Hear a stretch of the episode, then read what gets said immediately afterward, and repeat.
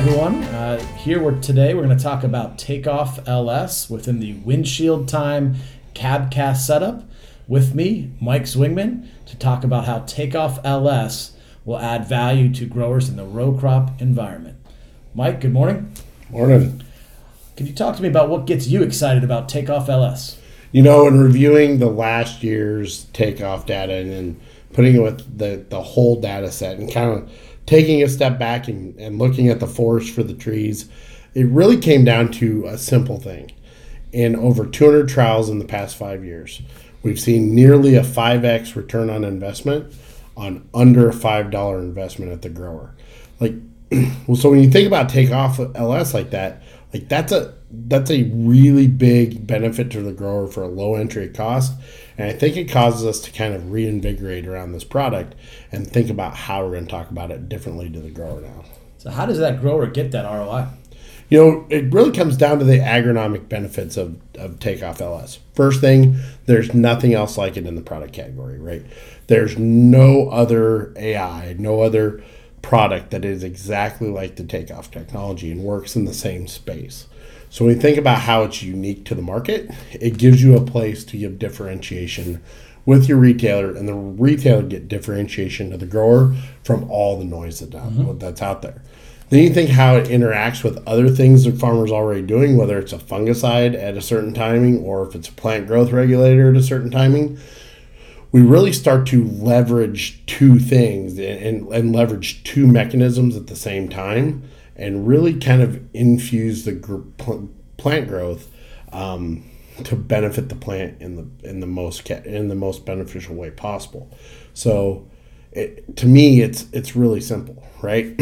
the current recommendation strategy around takeoff LS is to charge the plant when it's when it has the capacity for rapid expansion. So think of these timings in furrow, right? The seed is getting ready to burst open and that and that plant's getting ready to come out of the ground. We're going to have rapid expansion of both roots and shoots at that time. That takes a lot of energy. It takes a lot of material.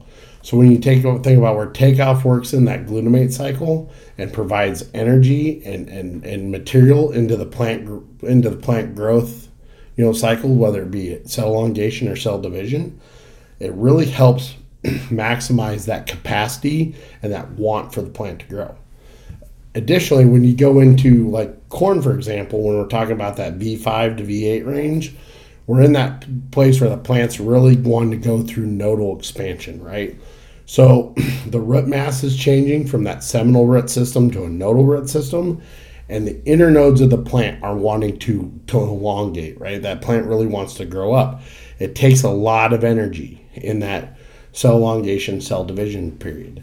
So when we go upstream from that into the glutamate cycle, and we charge that with the takeoff technology plus the micronutrients that are in takeoff LS, we really give that the most material to to capture all that capacity right away. Okay, Mike, you shared a lot there about takeoff LS, a lot of exciting uh, pieces there. For a simple marketing guy like me, boil it back down to simple. What's happening and how do we convey that out? Takeoff LS and, and, and the material it provides to the plant um, in the in those critical growth stages really helps us capitalize on the, the capacity of the plant to expand right? So whenever we start talking about when we can we can capitalize on opportunity that plant's in a place where it's doing two things. It's in rapid expansion as a vegetative plant and it's determining it's in a yield determining phase so like the most efficient we can make that plan as possible, the best off the best off we're going to be. So when you think of how takeoff does that through increasing the output of that glutamate glutamine cycle, really gives us the ability to capitalize on opportunity within that plant throughout the growing season. Fantastic, Mike. Um, if you're a corn plant, talk to me when and where to use it, and then we'll talk about soy. So corn plants, it's very simple. In furrow, uh, to help get that germination and early se- season vigor, set that plant trajectory off on the right path.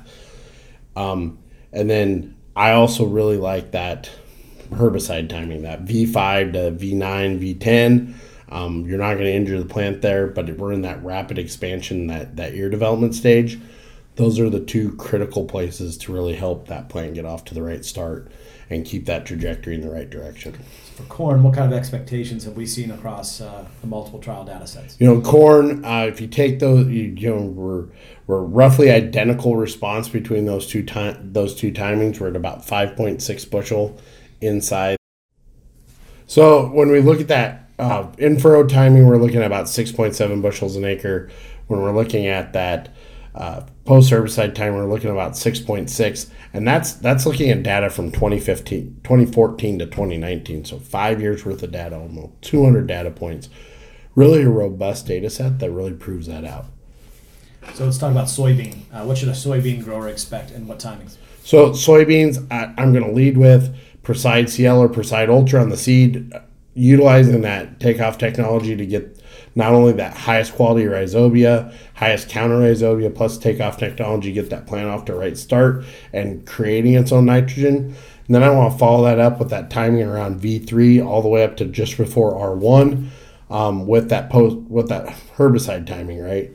And and what that does is it's going to help us create a plant that is more photosynthetically capable longer into the season. So if you go three weeks after that application, you're going to see a deeper, greener, darker plant down in the bottom of the canopy. That's that's ingesting sunlight down farther into the plant. And what that's going to lead to is about a three bushel increase on that post herbicide timing.